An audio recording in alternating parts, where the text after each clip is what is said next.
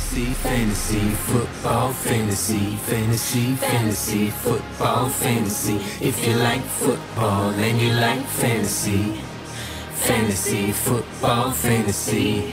Здравствуйте, уважаемые любители фэнтези-футбола. Фэнтези-подкаст «Фэнтези-футбол фэнтези» вновь вернулся к вам. Я специально много раз повторил слово «фэнтези», потому что наконец-то наступила пора, когда не только любители всяких разных извращений, вроде бейсбол-лиг или драфтов новичков до настоящего драфта, находят чем себя занять, а когда, сказать, берут шашки, а, берут таблички Excel, учатся пользоваться Excel, да, открывают всякие рэнкинги, настоящие профессионалы своего дела, любители династий. Потому что впереди у нас великолепное время под названием сезон драфтов новичков в династийных лигах. И сегодня этому обобщет наш подкаст, а точнее одной маленькой, но очень важной позиции, а именно квотербеком. И сегодня ее вместе со мной разберут Леша Грифиц. Привет, да. ребята.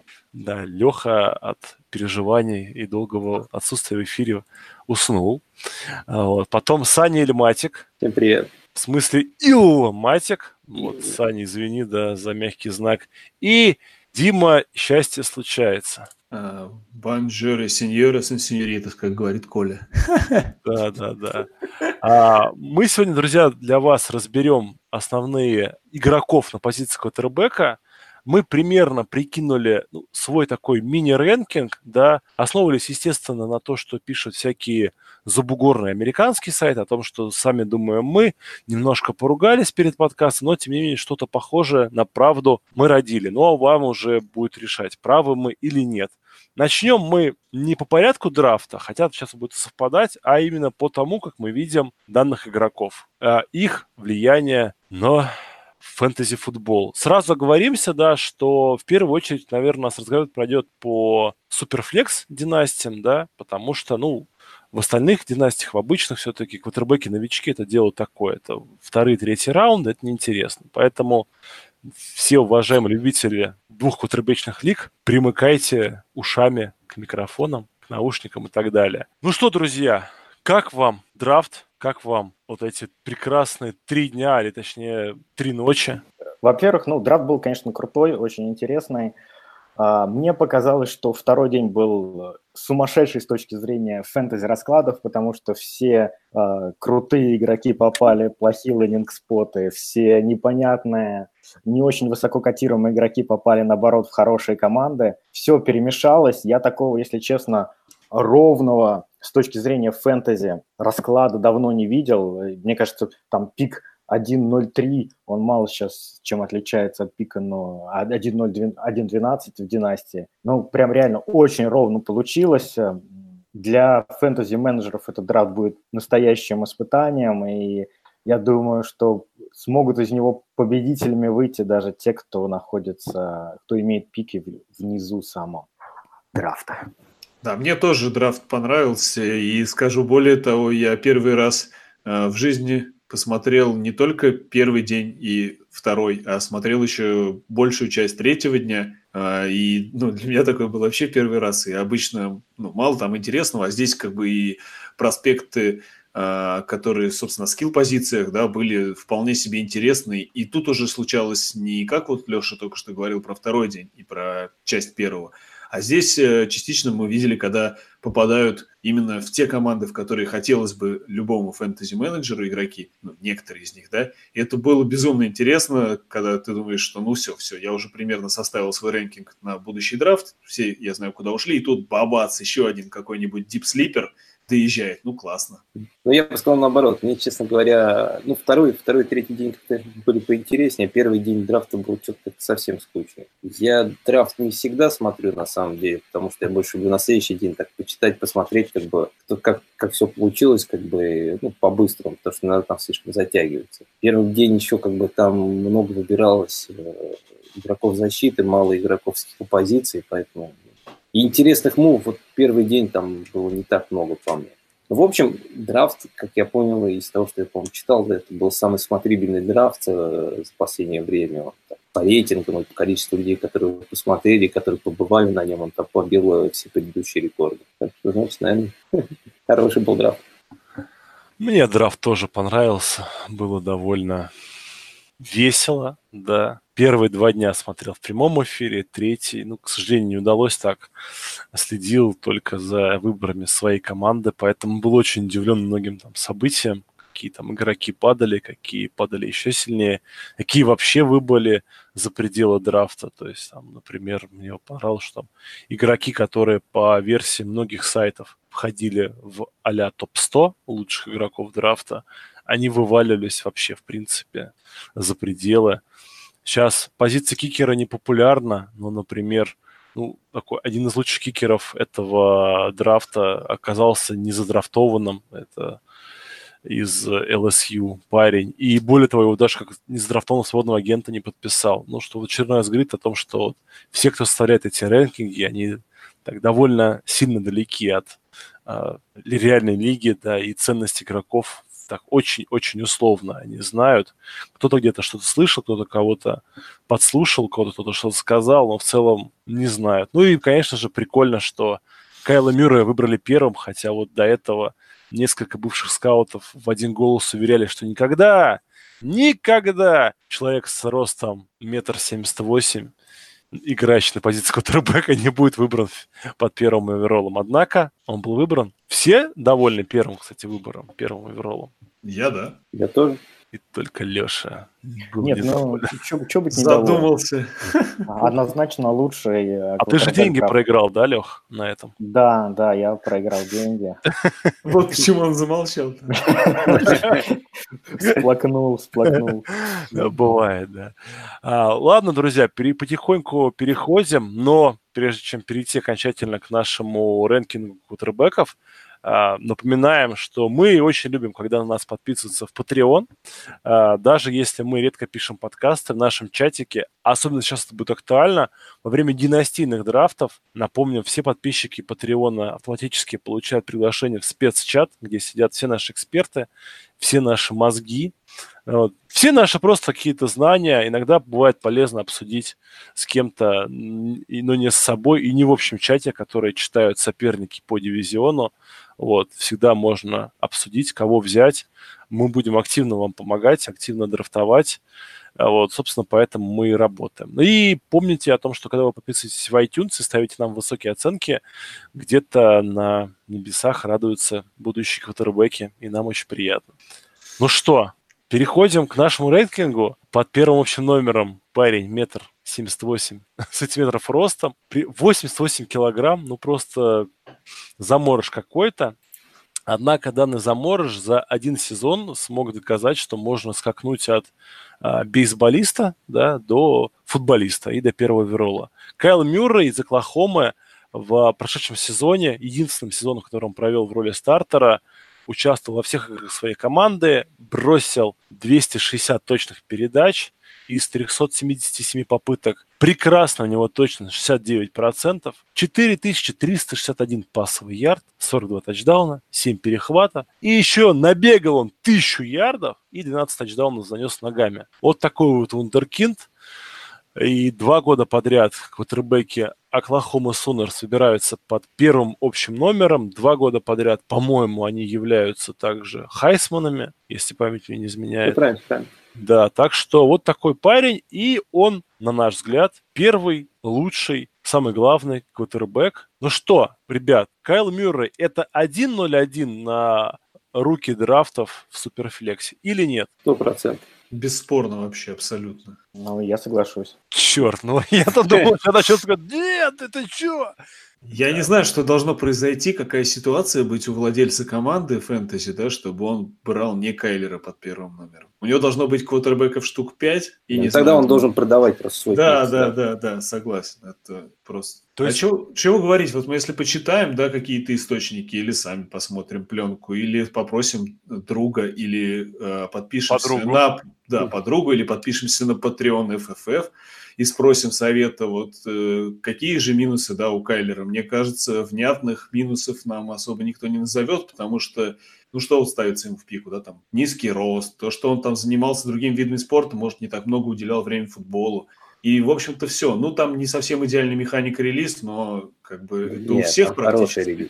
Ну, я говорю, что как бы у всех э, квотербеков-новичков все равно есть небольшие шероховатости, но это вот прям какие-то придирки, а так никаких минусов. Ну, Одни по плюсы. сравнению с Хаскинсом, как, бы там вообще просто идеальный релиз. На самом деле я вот э, колледжный футбол не так люблю смотреть. И иногда просто выбираю там одного-двух максимум игрока, за которым сижу по ходу сезона. В этом году я посмотрел почти все игры Оклахом. И это, конечно, было потрясающе на самом деле. Это, это такое шоу просто было. Он там по 60, они по 50 очков закладывают. Причем у них еще нулевая была оборона, они обычно еще под 40 обычно по- очков пропускали. И Кайлеру всегда приходилось набирать как бы как можно больше очков в каждой почти игре. И у него это почти всегда получалось. У него, по-моему, у них, по-моему, сколько там, а, одно было поражение по сезону, и потом они вот проиграли кому там, я забыл, Клемсону или а, Да. Алабаме. Кому они проиграли-то финале-то Final Four?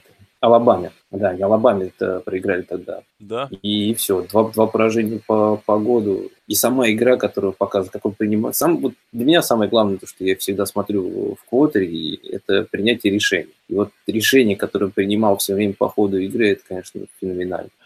Ну, скажем еще, что он любимец э, Pro Football Focus, э, ему, ему дали грейд 94,6, это очень высокий для квотербека. А, да, у него очень крутая рука, у него прям мячик э, легко выходит, а, бегает быстро, резко, и в отличие от других э, бегунков, а, он очень мало ударов на себя принимает, то есть и вот кто смотрел его тейпы, они, они таких моментов вообще не увидят. А, да, в минусы что ему ставить? Во-первых, рост. Говорят, что в НФЛ линия играет более компактно, и, соответственно, он за ней может хуже видеть поле, но это такой знак вопроса. Ну и второй минус – это то, что он всего год был стартером. Вообще за с 97 года а, в топ-100 были выбраны всего 4 квотербека, у которых а, один год стартерства в колледже был. Это Марк Санчеш, Брок Освайлер, Митчел Трубицкий и Кэм Ньютон. А, Последние это двое вообще топчики, я считаю. А Марк Санчес, ну ты что? Ну, в принципе, тоже, но просто с другого конца. финале, в финале Ну, конференции играл Марк Санчес. да, Конечно. Кстати, да. А Брок Митч? Асвалер имеет кольцо. А? То есть... Короче, все четверо, все Знак- четверо топчики. Знак качества ставим, да, да, да. Подожди, а скажи, Леша, извини, извини, перебиваю. Леша, а Хаскинс разве не первый год тоже проводил, как бы сейчас в этом году? Хаскинс Конечно, второй- я, я говорю, я говорю, я второй. говорю, нет, я говорю, что до э, этого сезона. А до этого драфта имелся? А, Да, да, Но да. там немного еще играл, в принципе.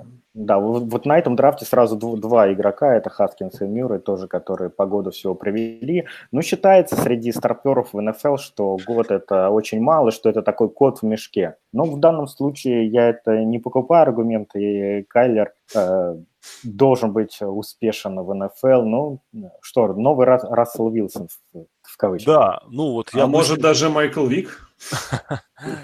Может быть, да, кстати. Ну вот его как раз сравнивают с Майклом Виком чаще всего. Да, мне кажется. Вот. И я, ну, я вот не могу не, не сравнить его с Бейкером Мейфилдом, да, поскольку люди вышли из одного нападения, вот. И вот, ну, никто, ребята, зря не сказал. Мне кажется, Калин Мюррей обладает, тем самым, самым главным качеством, которое в нынешней лиге должно быть. Это вот, как вот anticipation thrower, да, то есть он э, знает, когда, куда бросать. То есть у него есть... чувствует очень- игру. да, чувствует игру, чувствует, где будет мяч, где будет игрок, где будет защитник, где будет дырка, где будет наоборот. И э, ну, всем, у кого есть лишних полчаса времени, рекомендуем видео Бретта Колмана, где он сравнивает Кайла Мюррея и Джоша Розена, хотя видео совсем про другое. Посмотрите. Очень классное видео, и вы узнаете, что помимо Билла Биличка еще есть люди, которые делают просто и Энди Рида великие древа, великие древа тренерские. Очень интересно, и там действительно хорошее понимание того, что Кайл Мюррей несет. Ну, для нас Кайл Мюррей однозначно номер один, хотя давай он на 2 поговорим раз- сантиметра ниже, чем Рассел Уилсон. Давай дальше, да, двигаться. Не, не, под- подожди, давай, раз ты уже Давай. затронул Клиффа Кинсбури, то мы проговорим немножко Давай. про лендинг, лендинг-спот, да, А. про, Аризо- про Аризону. А, в общем, лендинг-спот интересный, потенциал в нем есть. Во-первых, а, а, Air Raid Offense Кинсбури Во-вторых, Аризона набрала кучу ресиверов на этом драфте к уже имеющимся э, этим, Кирку и Фиджеральду. Единственное, что меня смущает, это, конечно, то, что они не починили онлайн. Совсем. А, а, и тут Кайлеру придется ногами самого себя выручать, чувствуется.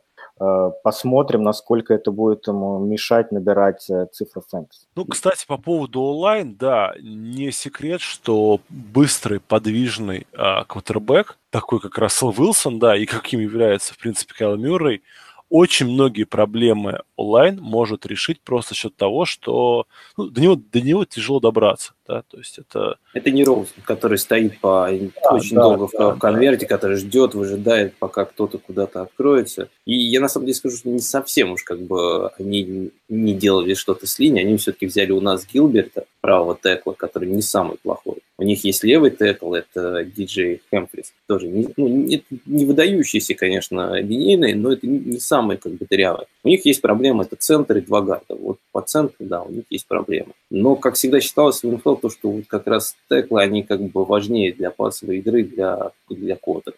Ладно, Аарон при этом... привет. При этом нужно еще сказать, что импровизация у Кайлера не то чтобы в порядке, а просто на высочайшем уровне, поэтому даже в результате сломанных розыгрышей, как по причине разваливающегося конверта, так и по причине да, там, успешной игры защиты мы всегда можем ждать нестандартных решений. Это вот тоже, мне кажется, довольно важно. И как раз в случае с Аризоной тут еще э, тот самый нестареющий, ну или почти нестареющий Фитцджеральд должен помогать. Я добавлю, пожалуй, вот одну маленькую-маленькую еще капельку дегтя вот, по теме лендинг-спота да, у него. А, это все-таки небольшое сомнение в том, что делает менеджмент Аризоны. Да, если они одного квотербека после года а, в команде, причем окружив его ну, довольно средним персоналом, если не сказать хуже. Да, после одного, да, да, да. После одного года они его выставляют на улицу, а, где как бы сказать, э, где уверенность, что такое не повторится второй раз, что им стрельнет в голову еще что-то. Ну, то есть вот это э, странность и непоследовательность действий э, менеджмента, в общем-то, Почему ставит... непоследовательность? Вот здесь я с тобой не соглашусь. Ну... То, что это непоследовательность. И это, наоборот, они, может быть, э, признали, что сделали ошибку тогда, поднявшись за Рознов, и сейчас просто поняли, что не хотят как бы с этой ошибкой жить еще очень долго. Мы можем, мы можем и так это назвать, но факт остается фактом, что если вы берете себе э, Кайлера Мюррея, да, вы берете лучшего квотербека драфта, причем с огромным запасом лучшего по таланту, по всему, да, по ожиданию очков в этом сезоне, но вы должны быть готовы, что с ним может вот что-то такое тоже приключиться. Вот. Я согласен тут с Сашей. В свое время я услышал прекрасную вещь, что главная проблема команд НФЛ, что они слишком долго держатся за фиговых квотербеков. Привет, Джеймс. Да, пытаются их починить, пытаются найти им координатора, защиту, ресиверов, главного тренера, генерального менеджера. А в итоге просто все проблемы в том, что, ну, просто твой квотербек, просто твой квотербек, просто твой квотербек, вот, а оно. Идем да. дальше. Привет, ГБ еще. Да. Дальше у нас э, второй игрок, который отыграл всего один год в роли стартера. Более того, э, в отличие от Кайла Мюррея, который, ну, у него там был хотя бы какой-то опыт э, чисто номинальный, да, он все-таки в Техас А&М поиграл, потом в Оклахому трансфернулся. У этого парня все гораздо жестче. Первый год он не играл вообще, потому что был за редшортом. Второй год отдал 40 передач, а вот на третий год, 2018 год, но только всего лишь свой второй игровой год он провел на высочайшем уровне. Это Двейн Хаскинс, квотербек Огайо Стейт. Я, кстати, не удивлюсь, что большинство наших слушателей, кто вот так, ну, спорадически сидит за NCAA, даже не знает, кто это такой. Просто потому, что его не было год назад. В начале этого года о нем, в принципе, тоже никто особо не говорил. Ну, потому что все думали, что ну, новичок, ну, в плане стартерства 2, что там его ждет. А потом бац-бац-бац, хлоп-хлоп-хлоп, красавец-красавец. И вот уже он э, второй лучший квотербек, по мнению нашего подкаста. Итак, Двейн Хаскинс, Огайо Стейт, э, который попал в Вашингтон Редскинс. Ну и быстренько его статистику. 373 точных передачи из 533 попыток, прекрасной 70% точности, 4831 ярд, 50 тачдаунов, то есть как вот э, Пейтон Мэннинг в свое время, 8 перехватов, вот, ну и в отличие, правда, от Кайла Мюррея, набегал он всего ничего, 108 ярдов, в среднем по одному ярду за попытку, ну, наверное, чисто квотербек с никами напрыгал, и 4 тачдауна ногами тоже занес. А, самое, ну, на мой взгляд, падение Дэйна Хаскинса, если так можно назвать, а точнее его приземление в Вашингтон, это одна из самых прекрасных историй этого драфта. И именно за эту историю я ставлю Вашингтону твердую пятерку за этот драфт, потому что как их полили все, что они хотят взять себе Двейна, что и там владелец команды взял право, что им нравится Двейн, а они в итоге проявили железные нервы и не трейдапнули за ним, и он к нему пал. По плюсам, ребята, давайте по минусам про то, какой Двейн игрок, а не только человек. Ну и из плюсов я, пожалуй, бы сказал, что это очень хороший конвертный квотербек, то есть его основные а, плюсы – это хорошая релиз и механика броска в конверте, даже, в принципе, когда происходит э, серьезное давление на конверт, он продолжает бросать мячи правильно, скажем так, да, то есть когда его торопят, э, не ломается механика. Также, в принципе, он хорош в бросках в узкие окна, в том числе в середине поля, то есть э, умеет правильно рассчитать да, э, передвижение защитников, читать ну, как бы степень правильности пробега маршрута своих ресиверов и точно просчитывать точку, куда нужно доставлять мяч. Также довольно редкое, в принципе, для квотербеков-новичков. У него хорошее умение э, играть против кавер-2 между э, зонами корнера и сейфти, э, точно определять, э, ну, как бы, опять же, куда доставить мяч, да, в какой момент тайминг броска и так далее. Вот это все очень классно. И, пожалуй, ну, классный игровой интеллект, да, то есть э, то, что вот из минусов не считая одного сезона, ну, пожалуй, у него есть некоторая нестабильность броска, то есть, ну, прям такое бывает, можно во время игры заметить, что что-то оп, не пошло, не пошло, потом опять, ну, как бы игра возвращается в его руки. Ну и, пожалуй, неумение продлить розыгрыш, когда в конверте становится все плохо, то есть он вот чисто такой конвертный квотербек. Вот у меня такие впечатления от него. Ну, я бы давал то, что еще я, в принципе, согласен со всем, что Дима говорит, вот именно то, что он умеет хорошо бросать по центру, особенно вот в кавер 2, как бы это, да, это как бы вот сразу бросается в глаза. Мне кажется, что у него еще есть проблема немножко с точностью все равно иногда. Это исходит из его немножко странной э, э, бросковой техники. Он как-то очень странно бросает. Если вы посмотрите его когда-нибудь тейпы, то увидите, что у него рука как-то она так вскользь идет такая, как бы он как ну, не полностью бросает телом, как бы, а вот так вот рукой в основном. И из-за этого многие как раз, э, многие в репортах, как раз того, что я читал, пишут, как бы это влияет как раз на его точность. И, ну, как, как мы всегда знаем, что проблемы с точностью, они не всегда решаются, особенно если это проблемы технические. А так, в принципе, все равно, как бы из всех других, как бы, квотеров, я согласен, что это Вашингтон молодцы, конечно, что останется в своем месте и его поймали. А ну, про Giants мы еще будем говорить. Ну, и я бы еще отметил, что э, лендинг-спот у него довольно хороший, потому что если мы посмотрим, как квотербеки Грудена показывали себя раньше, то в Вашингтоне они были фэнтези именно. А, седьмым, пятым, десятым, шестнадцатым, то есть это все а, верхняя а, часть зачета, да. И плюс, когда Груден был в Цинциннати, то Энди Далтон вообще заканчивал сезон как третий фэнтези квотербек, поэтому э, landing, landing spot тут лучше, чем он кажется изначально. Я бы еще отметил интересный момент, что помимо того, что хорош Джей Груден, да, команда не стала как бы ничего изобретать, и они даже дали э, привычную цель для Дуэйна Хаскинса. В третьем раунде довольно высоко был Терри Маклорин, э, задрафтован ресивер Огайо Стейт.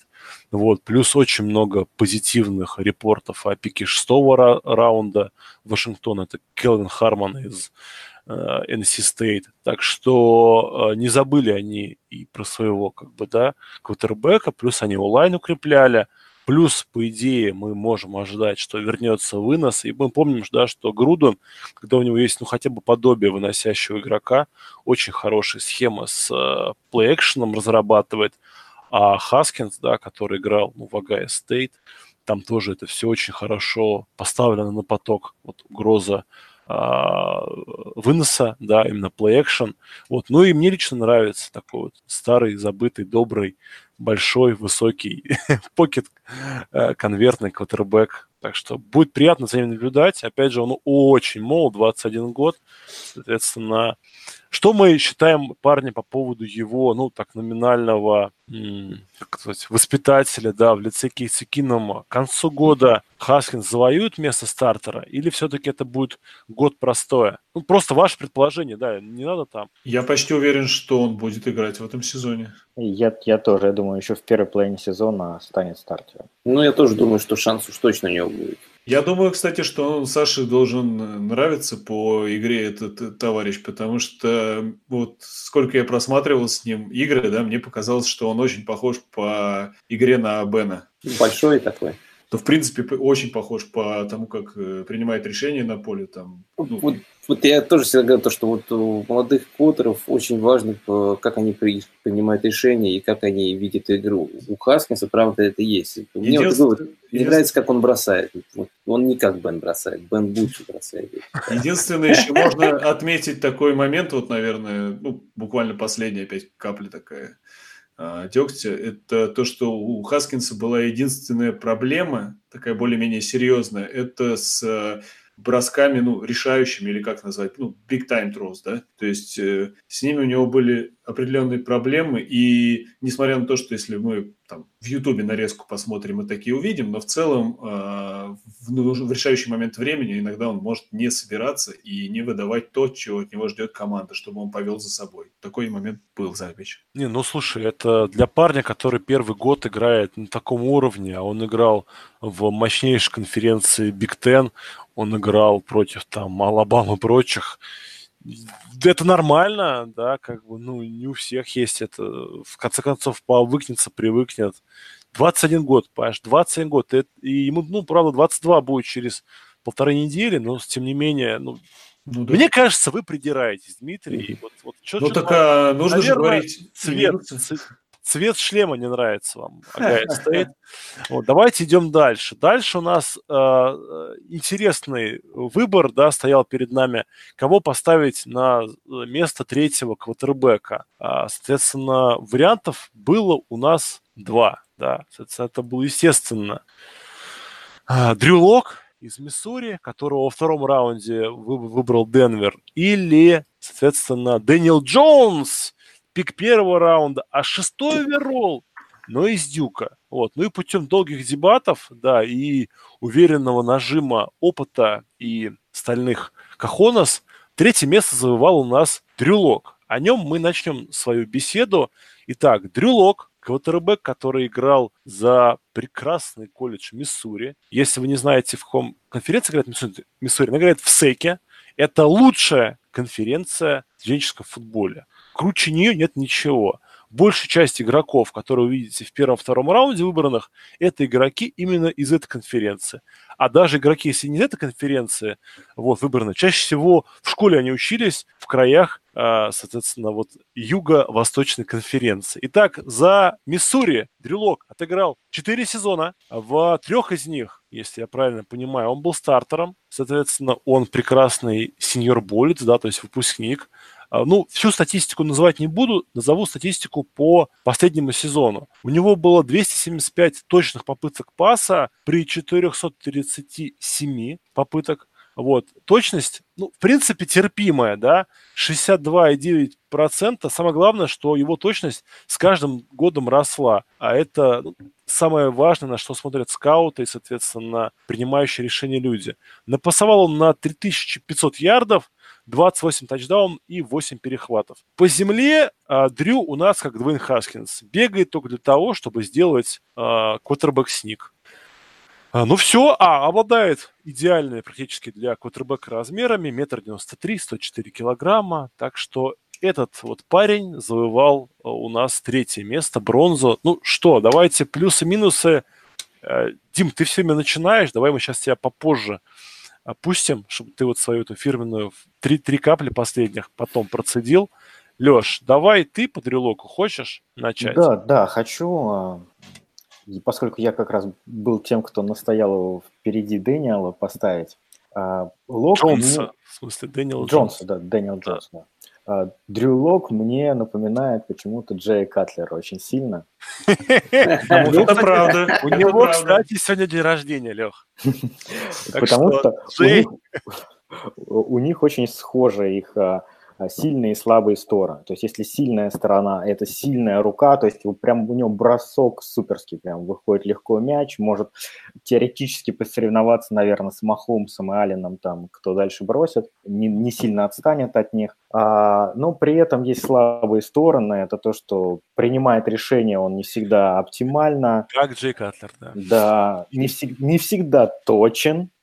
А, и, в общем-то, вот, вот это, он в этом весь и есть. То есть э, может сделать и супер розыгрыш, может и напортачить. Э, но в фэнтези, э, как мы знаем, за перехваты не так много очков отнимают, поэтому как фэнтези проспект он мне нравится. Он все-таки все четыре, плюс все четыре года он действительно рос и по проценту комплитов, и по, по грейду по ПФФ.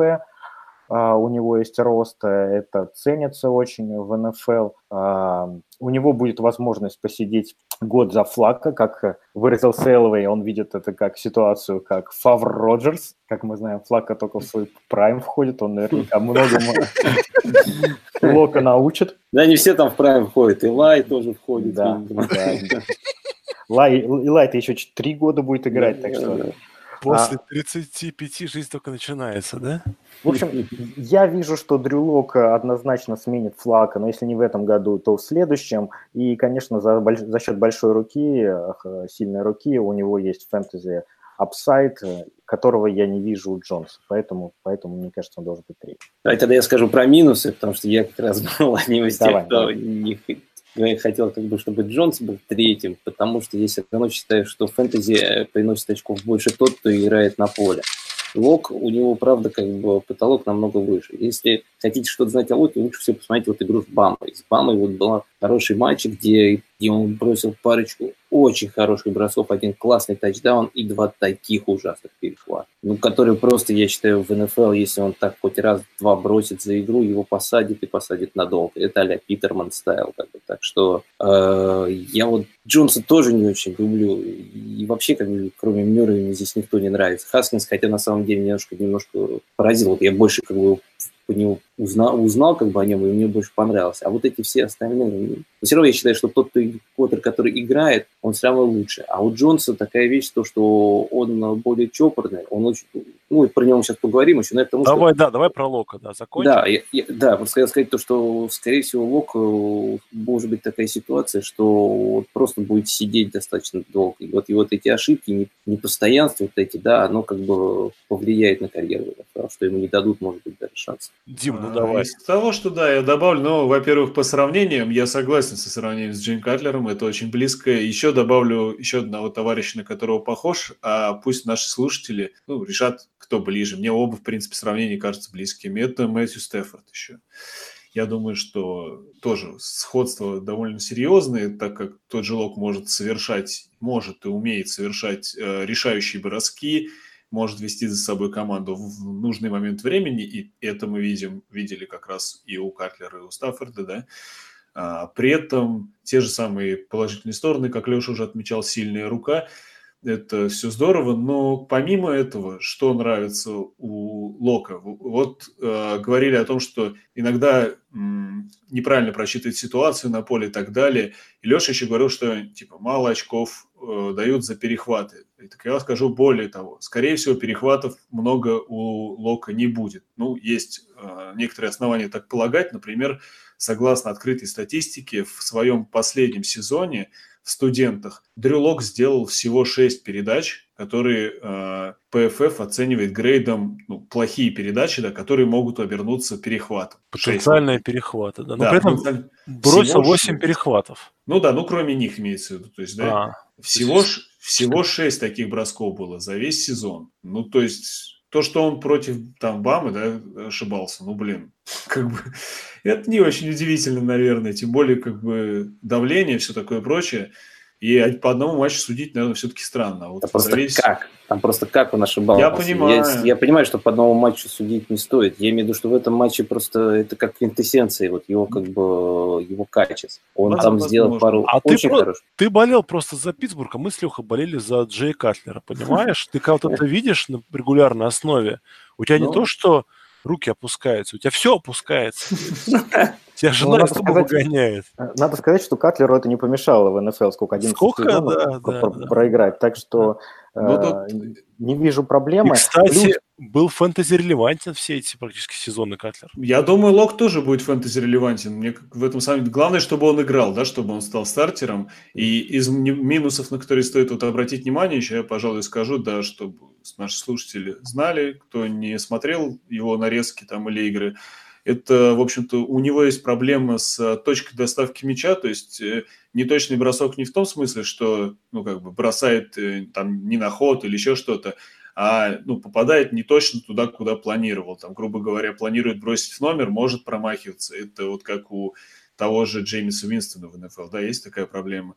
И вот это абсолютно то же самое, это присутствует, и как бы это действительно может стать проблемой в случае, если у тебя принимающие и тайтенды, ну, то есть да, те, кто ловит твои передачи, они умеют вытаскивать мячи чуть посложнее, чем ну, идеальные. Ну и из э, таких моментов э, стоит еще отметить, что вот э, Миша, ты заметил, что действительно у него с каждым сезоном рос процент комплитов, но надо заметить, что в последнем сезоне э, Дрюлок стал играть более осторожно. То есть э, в некоторых играх было заметно, что у него ну, небольшая такая зацикленность на сейф-маршруты, там, на чекдауны и так далее. То есть, и, и я так понимаю, если он видел, что не проходят дальние броски, на которые, ну, честно говоря, он любит да, целить, он частенько скидывал на чекдаун, не читая некоторые другие риды. То есть это можно рассмотреть как плюс, да, человек, который старается сыграть аккуратно и не потерять мяч, так и минус, что он будет скорее спасать себя, чем играть, ну как, на команду. Вот не знаю, это спорный момент для меня. Ну, последний, последний можно момент скажу. Давай, Интересный. Давай. Просто сегодня Питера Кинга читал, и интересный факт, что Дрю Лок был первым квотербеком на драфт-борде Денвер Бронкос. А, поэтому а, свой шанс он точно получит рано или поздно. Скорее рано, я думаю, что в этом сезоне. Я тоже вот. думаю. А про ну, я... вы говорили уже, да? Как бы, нет, кажется, нет. что, что Денвер это хорошее место для вот квотербека? Я хотел на этом заострить внимание, потому что, во-первых, а, у Денвера защитный тренер, да, главный. Во-вторых, у Денвера а, ушел, а наоборот, пришел крутейший координатор онлайна, да, из Питтсбурга переманили, если не память не изменяет. Поэтому, мне кажется, что есть, во-первых, этот Саттон, который как раз по, скиллсет, по скиллсету подходит Дрюлоку. Напомню, что вот, ну, похоже на Саттона Алшан Джеффри с Катлером набирал очень хорошие цифры, поэтому я думаю, что вот эта парочка, да, хороший 50-50 а, болкетчер, да, и ну, большая рука, это такой вот союз, созданный на фэнтези небесах.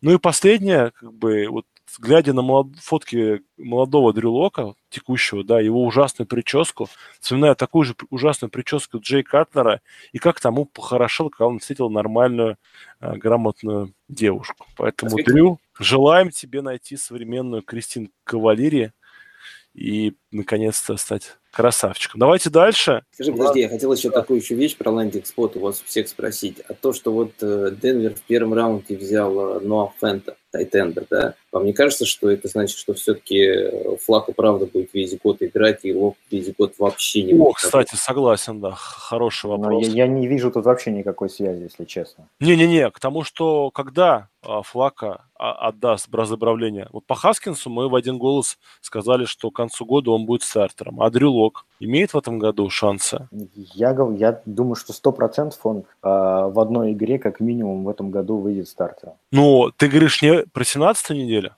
Нет, нет, я, я говорю, что до этого. До на пресизон, да, 4 недели. Нет, я тоже верю, что Дрюлок выйдет в этом сезоне. Ну, особенно если будет сезон развиваться не очень удачно для Денвера, а пока ну, есть основания полагать, что так может произойти. Ну, просто, просто флаг очень сильно, на самом деле, последний просел года, поэтому я не вижу предпосылок, что он вдруг в Денвере станет э, играть лучше, чем он играл в Балтиморе. Ну, хорошо, давайте перейдем дальше. В принципе, все понятно. И дальше у нас Дэниел Джоунс. Кто-то считает, что это просто не квотербек.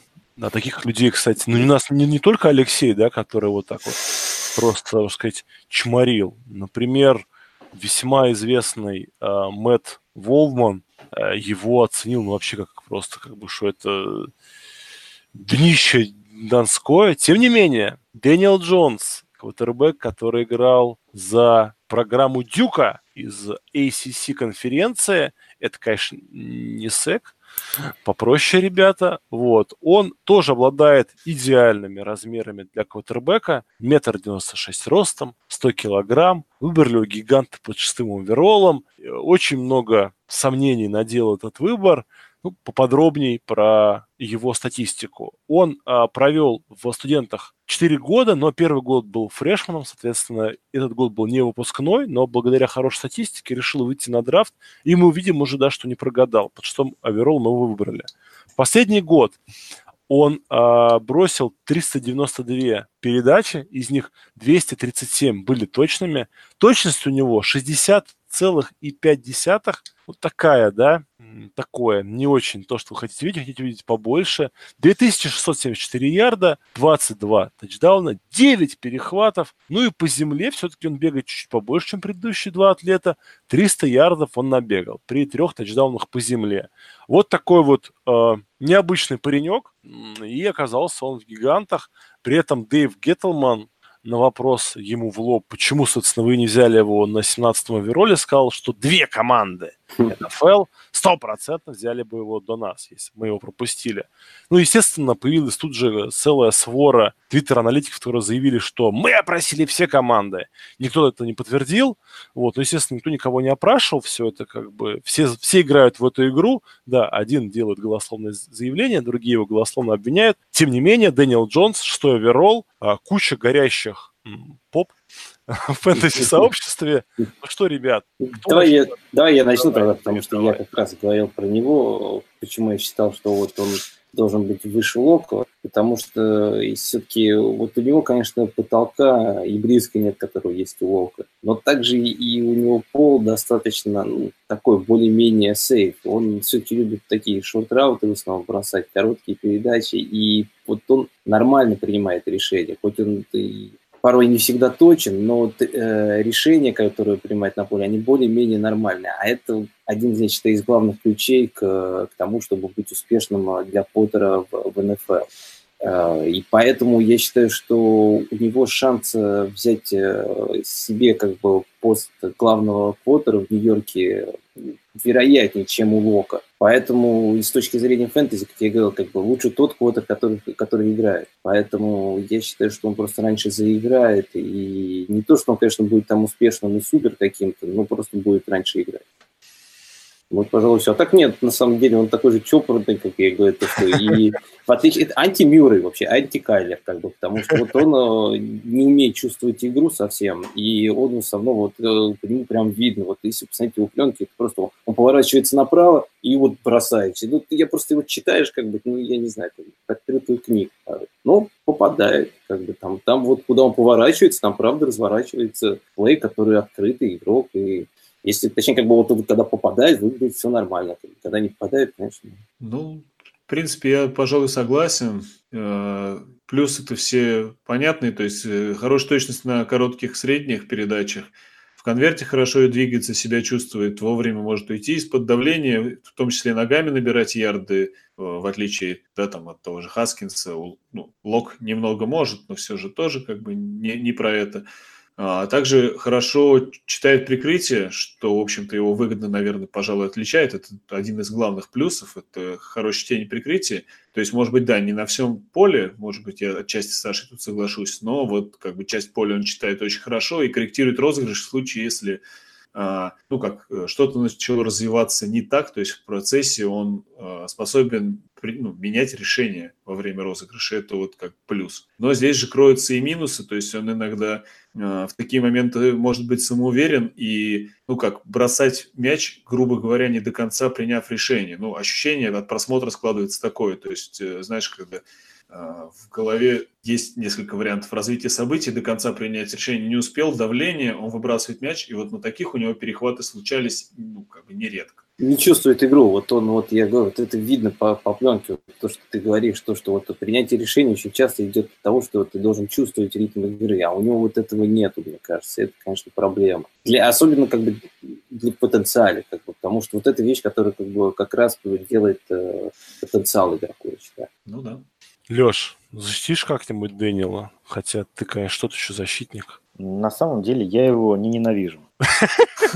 Я тихо, тихо не люблю, да? С точки зрения как а, квотербека, ну, мне кажется, он вполне способен быть в НФЛ гейм-менеджером, а, двигать нападение, эффективно, в общем, работать, особенно с учетом, что в гигантах э, нападение строится от выноса. Мне он просто не нравится в фэнтези. Объясню почему. Во-первых, вот если в династиях мы драфтуем, я все-таки хочу, чтобы э, задрафтованный мной игрок начал играть как можно раньше.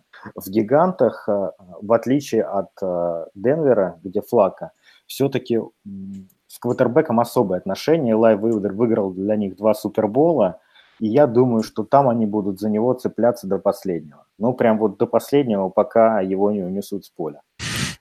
А, как, как Рома? Да. Плюс, э, ну, я уже сказал, что он гейм-менеджер, у него 6,4 а, ярда за попытку в колледже, это очень мало, у того же там Хаскинса 9, у Лока 8. А, в нападении у него, помимо Баркли, который все-таки в основном на выносе играет, Сейчас оружия крайне мало. Адела они продали, а, Шепард и Тейт должны, по идее, играть вообще на одной позиции.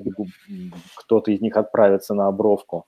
А, я не, я, я не вижу никакой продуктивности тут в ближайшее время. Как квотербек НФЛ, никаких вопросов нету. Видимо, будет играть и все будет хорошо. Я бы его сравнил, наверное, с Илаем в молодости. Вот он, мне кажется, что они максимально похожи Они же из той же школы вышли. Да, они же да. работали с Катклифом, который как раз с Мэннинг семьей полностью работал. И с Пейтоном, и с Илаем, по-моему, да? Да, да, так и есть. У них агент общий.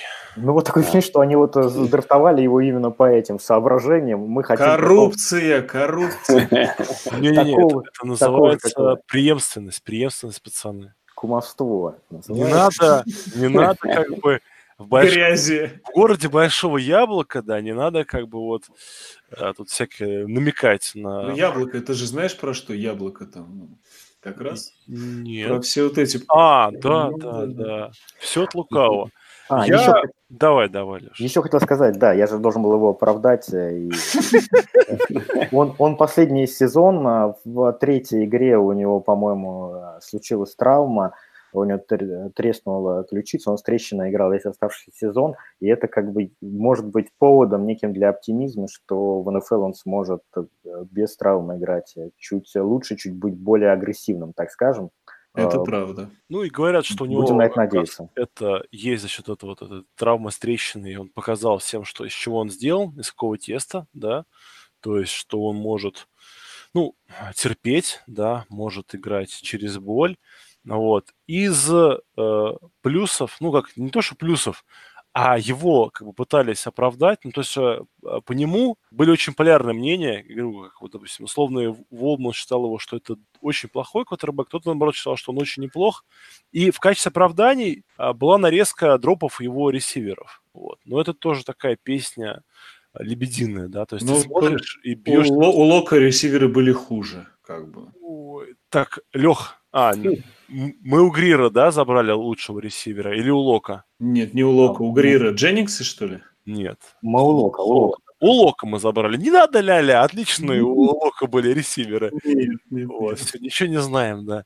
Ну вот, так что, ну, мне э, Дэниел Джонс, лично мне, да, не нравится. То есть какой-то вот он такой вот типичный американский вот, квотербек из школы, которого все любят, белый, высокий, красивый. Я таких не люблю. Нет в нем какой-то изюминки, истории. Вот. Тем не менее, таких вот парней очень любят как раз генеральные менеджеры. Вот. Поэтому, ну, Это... если тебя берут под шестым роллом, свой шанс ты получишь. Только когда для лиг с контрактами, а я знаю, кто-то в них играет, я вообще бы его обходил стороной, даже не смотрел в его сторону. Для классического суперфлекса, ну, я бы все-таки, наверное, дальше бы пускал. Мне не нравится как бы он сам. А вот лендинг спорт у него как раз я с Лешей не согласен.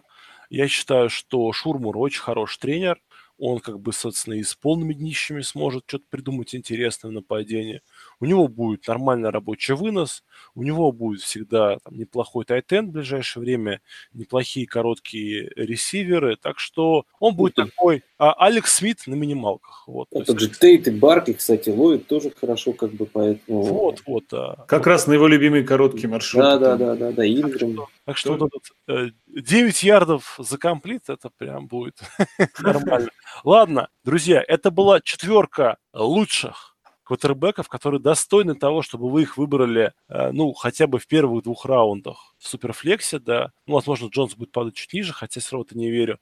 Дальше идет чисто вкусовщина, вот. Тем не менее, мы о ней так, ну, бегло пробежимся. Наверное, я просто зачитаю, да, вот наш как бы рэнкинг, чтобы ребят не напрягать, чтобы мы там подолгу не спорили. Дальше мы ставим Джарита... А, нет, давайте сделаем по-другому, да? Каждый назовет одного игрока, который ему нравится. Вот, вот так вот сделаю. Каждый назовет одного слеперочка, слеперка, кого в третьем или четвертом раунде он уворует у условного кошки-оленя, просто Васи, а, Олега Воргуля и прочих-прочих достойных донов. Ну, ну кто да, первый начнет? Давай, давай, давай, я начну. Самый простой вариант заберу сразу.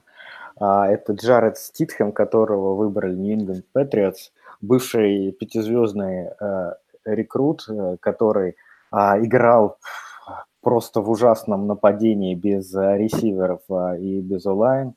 А, Зато вынос у него был космический. Вот. Он, тем не менее, он, у него очень хорошая механика, он такой очень интеллигентный, обучаемый парень. Это вот то, что нужно патриотам. Мы знаем, что это идеальный лендинг-спот. Тому Брэди 42 года. Ну, понятно, что не за горами, сами знаете что. Авокадо? Из таких парней Э, это прям вот э, прототип вот того, кто нужен Беличику. Он из таких парней умеет лепить э, то, что ему нужно. Пару лет он за Брэди поучится и вполне себе может заслужить роль стартера в Нью-Ингланде. Кстати, Джаред Сидом мой полный физический брат-близнец. Он метр восемьдесят восемь ростом и 99 килограмм. Я теперь знаю, как в Тиндере копать в Америку себя прописать свой рост вес в, в их величинах, чтобы м-м, да этот парень как сам Джаред Стидом. Давайте. Он даже, он даже, кстати, отчасти ведь похож и по плюсам-минусам, по параметрам на Брэди. Действительно, хороший преемник. Ну, не, не на этот сезон, как бы явно, я думаю. Ну, естественно, естественно. Так что, но здесь все, которых мы сейчас будем наверное, называть, вот я вот хотел бы рассказать про другого квотера, который на самом деле нравится, ну, нравился и нравится многим а, специалистам а, в Америке, но у него очень плохой landing spot, это Уилл потому что про него много говорили перед драфтом о том, что это чуть ли не у Болтона уже лучший квотер, многие другие специалисты говорили, что этот человек, как бы, у него есть и лидерские качества, и у него очень хороший процент комплитов, и у него ну, хорошая точность, хорошо чувствует игру, хорошо принимает решения на поле. Единственное, что у него особо нет руки, ну, это как бы современная НФЛ уже не всегда как бы так важно. Как бы. Он зато умеет хорошо конструировать драйв. Него если пошло, то просто идет как бы вот прям как по маслу. Как бы вот он прочитал как-то защиту, да, и все пошло. Вот. И в современном НФЛ, когда очень многие все блицуют, как бы это очень важный момент. Поэтому как э, проспект мне он очень нравится. Но, конечно, Каролина, это... Я до конца не понимаю, почему они его взяли. Это был конец третьего, по-моему, да, раунда его взяли. Да, высоко взяли довольно. Достаточно высоко. И Третий здесь надо... раунд 102 что ли, пик? Нет, такое? сотый, сотый. А. Поэтому тут я не очень понимаю, это значит, что все-таки э, Кэм Ньютон там что-то серьезное с плечом, и они до конца в него не верят, потому что, ну, тратить такой высокий пик на игрока просто на бэкапы, это ну, как просто пик на ветер, по сути, как получается. Это, ну... Саш, мне кажется, что они-то, конечно, верят в Кэма, но помнишь, когда Эндрю Лак пропустил год просто из-за того, что ну, плечу надо было дать зажить? Насколько мне известно, у Кэма же аналогичная травма тому, что была у Эндрю Лака. И как бы мы помним, что Эндрю вообще год назад списывали со счетов, да, я до сих пор как бы кусаю себе локти, пятки и задницу за то, что на драфте новичков, вот на драфте, стартап драфте его пропустил там. Он, был, он просто валялся, его никто не брал, его никто не хотел брать. Энди Далтона взяли, Андрю Лак был доступен. Что такое? Поэтому, если действительно Кэму потребуется год, Хотя вот сейчас, конечно, да, видосики с раздевалки Каролины ну, впечатляющие, да, там Ньютон весь такой, ну, просушенный, да, жилистый, прям там 6 кубиков, э, соски как бриллианты сверкают, все такое, но не, Вилл Грилл клевый, потому что он, опять же, моего роста и веса. А, ты бородатый, кстати, чувак. Так что... Не, ну он, он, правда хороший гейм-менеджер, он очень хорошо принимает решения. Мне вот он тоже из того, что я смотрел, мне очень понравился, но, конечно, лендинг спад, это, знаю, мне его не нравится, поэтому... Да, и он еще, кстати, уже старенький, ему 24 года, что я да, считаю, ну, да. только плюс. То есть, тем более он не бегающий. Я не знаю почему, но если верить статистике сайта Википедия, у него за 18 год минус 90 ярдов выносом. Это как это можно было так умудриться на набегать, я не очень понимаю, но, видимо, очень любил убегать от рашеров. Да. Я так, про может... него вообще, наверное, два слова бы только сказал, что это парень, в которого в НФЛ, к сожалению, я не верю, вот ну, по причине э, э, того места, да, куда он попал, ситуации и, в общем-то, ну, проблем там с дальним броском и так далее. А плюс для меня такой, за ним прикольно смотреть. То есть это тот парень, который да, приковывает, да, да. приковывает взгляд к себе. Это да. Он клевый, да. Вообще Вест Вирджиния в этом плане такая веселая команда. Ну, Дим, раз что начал трендеть, продолжай, своего называй слиперочка, слиперка. Ну, у меня будет прям вообще жесткий, жесткий слипер, то есть это, конечно, не Райан Финли там никакой, нет. Это я вам сейчас расскажу про товарища, которого зовут Тайри Джексон. Это УДФА, да? Да, да, это парень, который не был выбран на драфте, но был подписан сразу же после драфта команды Buffalo Bills. Итак, э, сразу подходим к тому, почему, собственно, на него стоит обратить внимание. Как мы знаем из стиля игры э, Джоша Аллена, а также из того, что вот он такой, да, просто, не знаю, брутальный такой реднек какой-то вот, э, такой типа, я взял мяч, я сейчас пойду его нести, такой вот, типа, если пас не прошел, да, он может, такое ощущение, что он может горы свернуть, но мне кажется, даже в этом случае он чуть-чуть себя склонен переоценивать, и отсюда его, собственно, повреждения, как мы помним в прошлом сезоне, да, и пока как-то особо причин э, считать, что ну, как бы на таких вещах он закончил, особо причин нет, так считать. Вот, поэтому я думаю, что повреждение получать будет, э, более-менее какого-то откровенно второго квотербека в Баффало нет, то есть там все более-менее равные. И вот они подписывают а, незадрафтованного игрока, да, а, Терри Джексона. Почему мой выбор падает на него? Потому что, опять же, это атлетичный парень с очень хорошей рукой, то есть, опять же, схожие а, в этом плане манеры игры. С Джошем Алленом может бросать очень-очень дальние передачи, может бегать с мячом, при этом, ну так, в относительно силовом, в кавычках, да, насколько это у квотербека может быть, стиле. А, хорош в бросках в узкие окна, что для там, нездрафтованного квотербека это вообще довольно классно, на мой взгляд. Да, это, конечно, как бы риск, но это расширяет э, ну, как, возможности нападения во главе с ним. Соответственно, защите должно быть играть против него в некоторой степени посложнее. Умеет продлевать розыгрыш. Опять же, тут как бы все это следует из его физических данных да, и э, умения читать игру. Из минусов, ну, он неопытный, опять же, он а, очень мало сыграл в студентах и, соответственно, не успел, ну, грубо говоря, научиться игре, если это можно так назвать, да, то есть стабильностью пока не пахнет, и есть некоторые проблемы с релизом и ощущением, а, ощущением того, как работает конверт и сколько у него есть времени, сколько есть давления с каждой стороны. Вот это вот у него есть минусы. Но как бы часть этих минусов мы видим и у того же Джоша Аллена, да, то есть мне кажется, что это парень, который очень похож на Джоша Аллена, но, естественно, послабее, да, ну вот как бы такой backup, который, в принципе, может получить свои шансы в игре. И учитывая его э, умение вести за собой нападение, что не скажешь про некоторых других бэкапов, которые были выбраны на драфте, я вот э, как-то готов поверить. И думаю, что я бы даже в конце третьего раунда на драфте в династии брал бы. Самое прикольное о том, что Тайри Джексон играл за колледж Баффало. Ну, самый известный да, да, да, да, да. из Баффало это Халил Мэк, и его выбрал тоже Баффало. Только Баффало студенческая, но Буллс, а эти Биллс. Такой маленький нюанс. Я, ну, мне тяжело выбрать какого-то sleeper а, но тем не менее я назову всех, кто еще был выбран, но вдруг вы не следили за драфтом. Это Райан Финли, Cincinnati Bengals, North Carolina State, то есть, если с Далтоном что-то случится, Райан Финли будет подменять. Потом это Истон Стик, North Dakota State, это кузница Карсона Венса, он будет подменять сломавшегося Филиппа Риверса, если он сломается. Гарднер Миншью, Washington State, он будет подменять Фолса, когда все узнают, что он bust. Вот. Ну и Трейс Максорли, Penn State, выбрали его Baltimore Ravens, он не будет подменять Ламара Джексона, а, Груден, нет, не Груден, Харба. Харба заявил о том, что попытаются они такого швейцарский нож сделать из Трейси Максорли, чтобы он был ну, универсальный игрок. Ну, а я скажу чуть подробнее про Клейтона Торсона.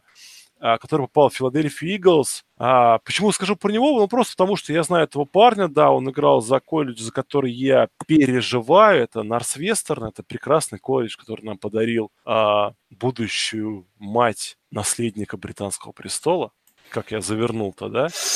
Вот.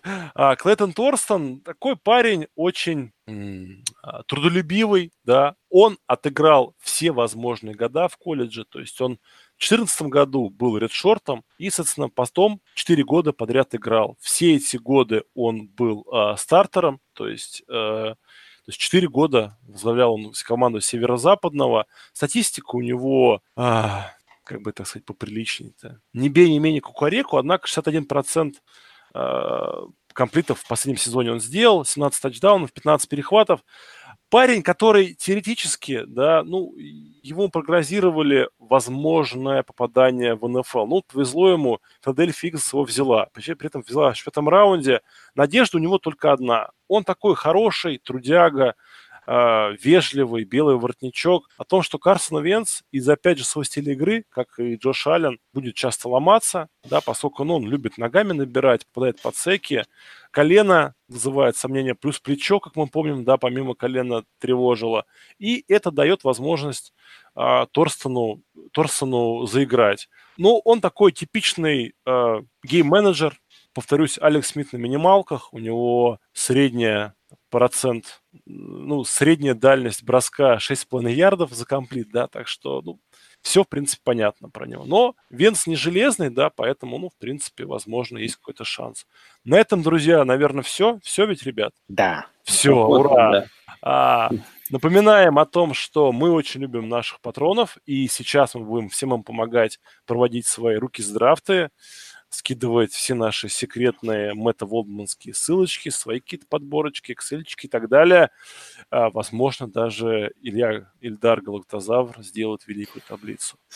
Вот. Но это не точно.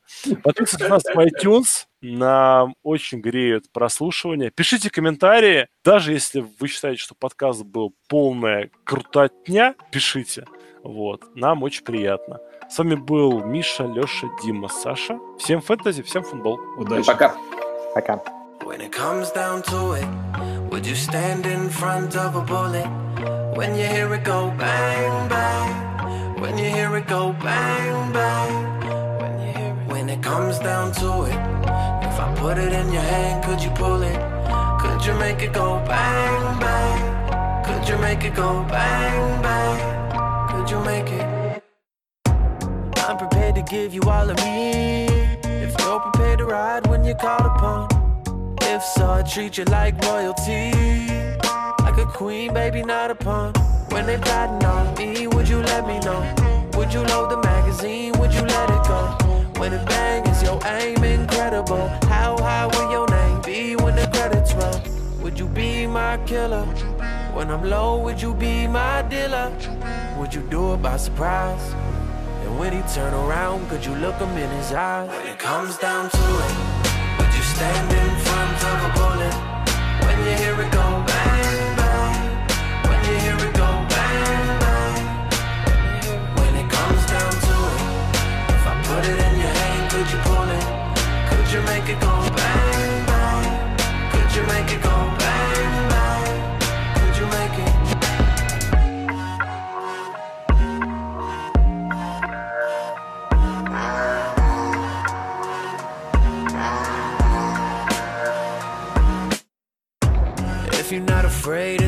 darkness. I'ma be there to the end, love. I promise I'll be there regardless. Anywhere in the world that you end up.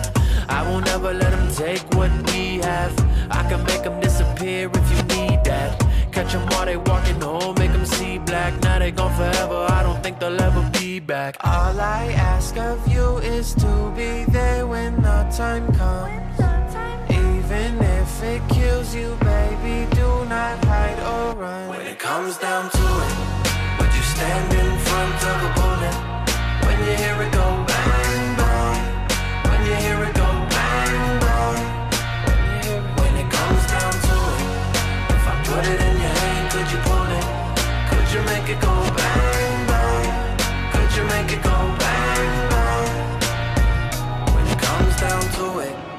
you stand in front of a bullet?